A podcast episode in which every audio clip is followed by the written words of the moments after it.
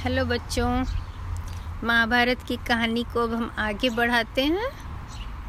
जब द्रोणाचार्य जी ने बच्चों को, राजकुमारों को, जो कि अब बड़े हो गए थे, हर तरह से कुशल योद्धा बना दिया, तब उन्होंने कहा कि हमें गुरु दक्षिणा चाहिए।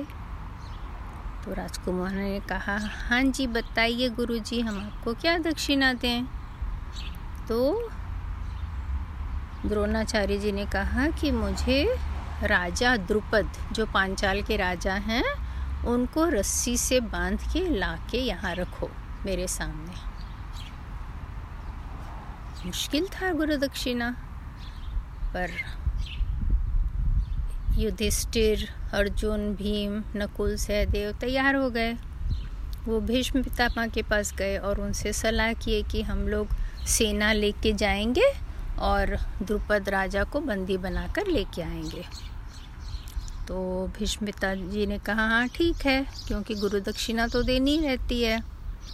तो फिर वो लोग गए सेना लेके और द्रुपद राज्य के बाहर में आ, महल के बाहर में जहाँ पर सेना के साथ लड़ाई शुरू हुई। अर्जुन के तीर के सामने सब बहुत बौखला गए और इधर उधर भागना शुरू कर दिए और जल्दी ही अर्जुन ने राजा द्रुपद तक पहुँच के उनको रस्सी से बांधा और वो लोग उनको लेके द्रोणाचार्य जी के आश्रम में जाके वहाँ पर उनके सामने उनको छोड़ दिए। अब बात ये उठती है कि द्रोणाचार्य जी ने ऐसा गुरु दक्षिणा क्यों मांगा था? इसलिए कि द्रोणाचार्य जी अभी तो राजकुमारों को शिक्षा दे रहे थे, लेकिन उसके पहले, कई साल पहले, द्रोणाचार्य जी की अवस्था बहुत गरीब की थी, बहुत ज़्यादा अभाव में थे वे। तो उस समय उन्हें ऐसा लगा कि द्रुपद राजा जो हैं, उनके साथ ही पढ़े थे। तो उन्होंने सोचा कि मैं अगर राजा द्रुपद के पास जाऊँगा तो वो मेरी मदद करेंगे।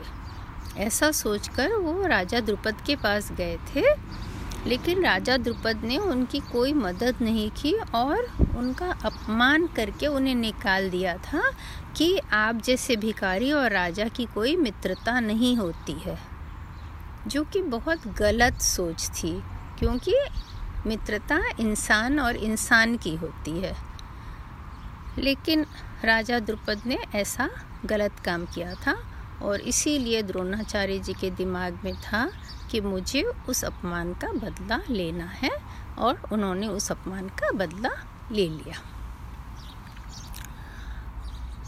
अब क्या हुआ कि जब ये द्रुपद राजा को बंदी बनाकर ले आए तो उसके बाद युधिष्ठिर जी ने कहा कि अब हमारा राज्याभिषेक होना चाहिए, कि हमें अब राजा बनाना चाहिए। लेकिन धृतराष्ट्र बिल्कुल भी ऐसा नहीं चाहते थे कि पांडु के बच्चे राजा बने। वो चाहते थे उनका बेटा दुर्योधन राजा बने। तो वो समझ नहीं पा रहे थे क्या करें, क्या बहाना खोजें, कैसे इन लोगों को मार दें ताकि बस दुर्योधन राजा बन पाए। इसी सोच में वो थे तो दुर्योधन और शकुनी और सबने मिल के उन्हें सलाह दी कि इन्हें आप वातानवर भेज दो। वहाँ पर रहेंगे थोड़े दिन ये और उसके बाद फिर हम लोग सोचेंगे क्या करना है। तो धृतराष्ट्र जी को ये सलाह बहुत अच्छी लगी।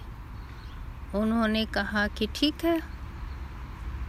और उन्होंने युधिष्ठिर से कहा कि आप लोग इतनी लड़ाई करके थक के आए हो थोड़े दिन जाकर? वहाँ पर आप आराम करो। वहाँ बिल्कुल नया महल बना है, बहुत सुंदर। उसमें आपको कोई तकलीफ़ नहीं होगी और फिर हम लोग देखेंगे कि कैसे राज्याभिषेक करना है। तो युधिष्ठिर तो समझ गए कि कुछ गलत बात है, इसीलिए वो बोल रहे हैं धृतराष्ट्र उनसे। लेकिन वो अपने ताऊ जी का अपमान नहीं करना चाहते थे, इसलिए उन्होंने कहा, ठीक है ताऊ जी हम वहाँ चले जाएँगे। और वो चले गए वाता, वातानवर। फिर इधर भीष्म पितामह के साथ विदुर भी थे, जो कि बहुत बुद्धिमान थे।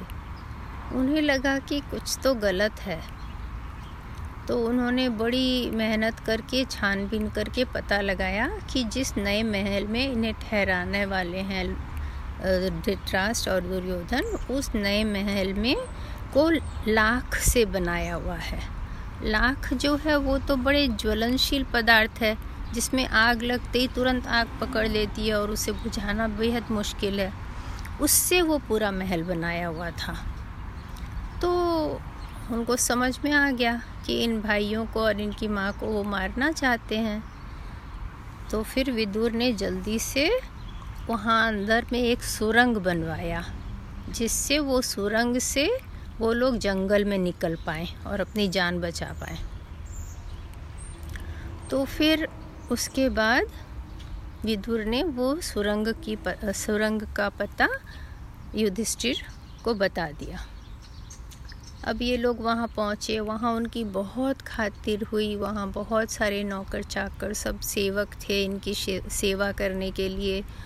और उस दिन भर इनके लिए कुछ ना कुछ, कोई बना के ला रहा था कुछ कुछ। और कुंती जी ने वहाँ जाके बहुत सारा गरीबों में दान बांटा, गरीबों को खाना खिलाया।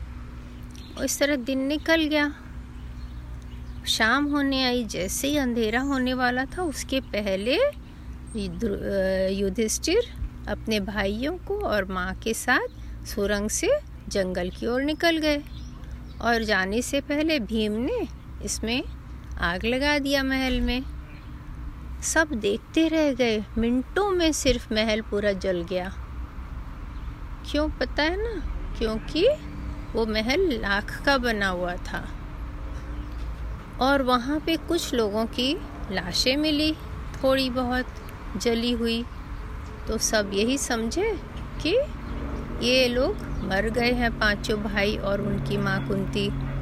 सब झूठ मूठ का अफसोस मनाने लगे, दुख मनाने लगे, लेकिन जनता तो सच में बहुत दुखी थी और जनता को बहुत मन में शक भी था कि ज़रूर से कुछ गड़बड़ किया गया उनके संग। पर फिर भी वो क्या कर सकते थे? सब मर गए तो इस तरह। ये कहानी आज की यहाँ पर हम ख़त्म करते हैं और आगे जंगल में क्या हुआ, वो फिर हम आपको अगली कहानी में सुनाएँगे। तब तक के लिए बाय बाय